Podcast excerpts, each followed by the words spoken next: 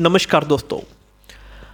मैं डॉक्टर गिरीश मित्तल स्वागत करता हूँ गीता के संदेश पॉडकास्ट में।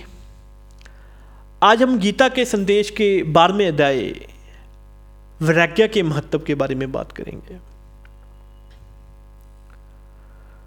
भगवत गीता के अंधकार से उदित वैराग्य का महत्व गीता के संदेश द्वारा हमें सिद्ध कराता है कि जब हम इस संसार से असक्त होते हैं तब वैराग्य हमें मुख्यतः उच्च सत्र के आध्यात्मिक अनुभव के द्वारा आगे बढ़ने के लिए योगदान देता है।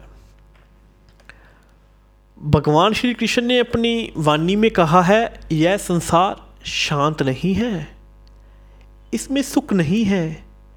जिससे कि हम आशा लगाएँ, इन शब्दों से हमें यह समझते हैं कि हमें इस दुनिया में सुख नहीं मिलता है। इसलिए हमें इसे असक्त नहीं होना चाहिए। हम संसार से निराश हो जाते हैं, तब हम अपने जीवन में सही राह चुन पाते हैं।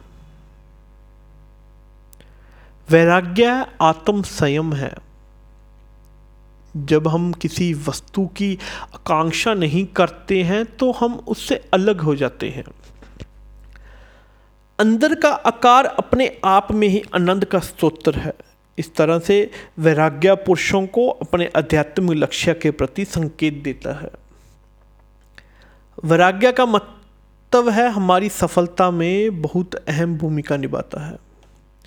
यदि हम जीवन में सफल होना चाहते हैं तो हमें संसार से वैराग्य बनाए रखना चाहिए।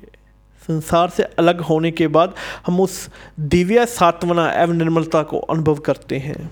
जो हमें अपने आध्यात्मिक लक्ष्यों के प्रति लक्ष्य बनाने में सहायता करता है। भगवान गीता के इस भाग के माध्यम से यह इंद्र जाल से बाहर निकालने की सहायता मिलती है और अपने आध्यात्मिक लक्ष्य को प्राप्त करने के लिए सहज उपाय बताती है। इससे हम वैराग्य और ध्यान के महत्व को समझते हैं। इस भाग के माध्यम से भगवत गीता हमें बताती है। हमें संसार से वैराग्य अवश्य होना चाहिए तथा हमारी मनोदशा भी शुद्ध होनी चाहिए। हमें संसार से वैराग्य और आत्मानुशासन बनाए रखना चाहिए। इससे हमें अपनी आध्यात्मिक लक्ष्य को प्राप्त कर सकते हैं। भगवत गीता के इस बाग का संदेश है कि हमें निरंतर उत्साह से और आध्यात्मिक लक्ष्यों की ओर बढ़ना होगा। और संसार से वैराग्य और दृढ़ता के साथ अपने हितैषी उमंगों को समेटना होगा। इसलिए हम यह समझते हैं कि वैराग्य एक ऐसी कला है जिससे हम आध्यात्मिक विकास में आगे बढ़ सकते हैं। जानने के लिए अध्ययन के साथ हम वैराग्य की ओर अंदर विकसित करना चाहिए। इसलिए गीता के संदेश के बारहवें अध्याय वैराग्य के महत्व पर पूरी पॉडकास्टिंग जो हम वैराग्य और धर्म से जुड़ी महत्वपूर्ण बातों पर जानकारी देते हैं, इसे ध्यान से सुनने और अपने जीवन में आध्यात्मिक विकास की ओर बढ़ें।